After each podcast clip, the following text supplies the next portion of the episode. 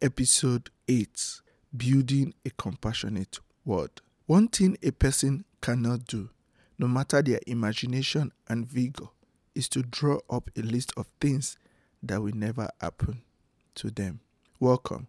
It's good to have you back. This podcast is a companion to my upcoming book, Compassion is Worth More. We take a look at ideas, experiments, and stories of people and organizations that have used compassion to build a life worthy of living. I hope you too can subscribe to the podcast and follow the principles laid out. The thought resonates with me because nobody ever expects to be displaced by war, violence, or hate. The quote I gave at the beginning resonates with so many people when I say it over and over again.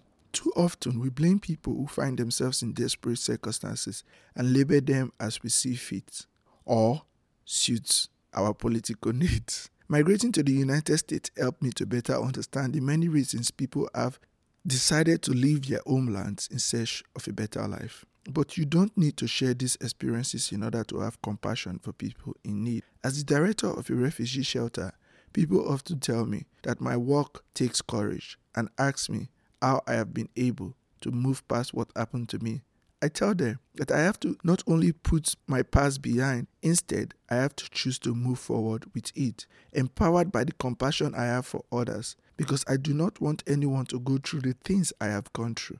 I strive to serve as a bridge for people, to help people surpass obstacles they would not have otherwise be able to do on their own. Our society, by its very structure, oppresses minorities. If you are reading this, I hope you do not just contribute to this kind of oppressive system because our polarization has no benefits for our society and only succeed in hurting people and creating a us versus them mentality. For us to be able to create a compassionate world, there are few steps we can take to be a welcoming society. In the earlier episode, I talked about empathetic listening. Yes, for us to be able to fight that mentality of us versus them or to make it possible for meaningful conversations to take place and decrease our polarization, we should all strive to truly hear people, to listen to them, wish as much empathy or muster as much empathy as possible. When we listen with empathy, we tell people that we see them, we hear them, and we believe them.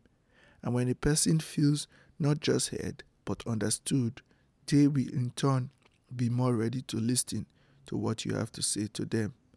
Number two, we have to bridge the gap.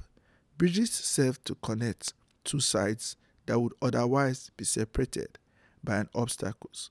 For us to begin to reduce the polarity in today's world, we need people to be ready and willing and able to serve as bridges. Number three, we have to learn to coexist. In chemistry, polar molecules can coexist. A molecule of water consists of two hydrogen atoms and one oxygen atom. In water, different elements coexist and combine into a functioning stable whole. We as a people must also find ways to connect despite our differences. I hope you find this helpful and can use it in creating a more welcoming and less polarized society. Thank you very much for joining us. This podcast is a companion to my upcoming book, Compassion is Worth More. Please leave us a review on iTunes. It helps the show to be discovered by new listeners, and it's a good thing to do as we try to spread the message of compassion. I'll see you next time.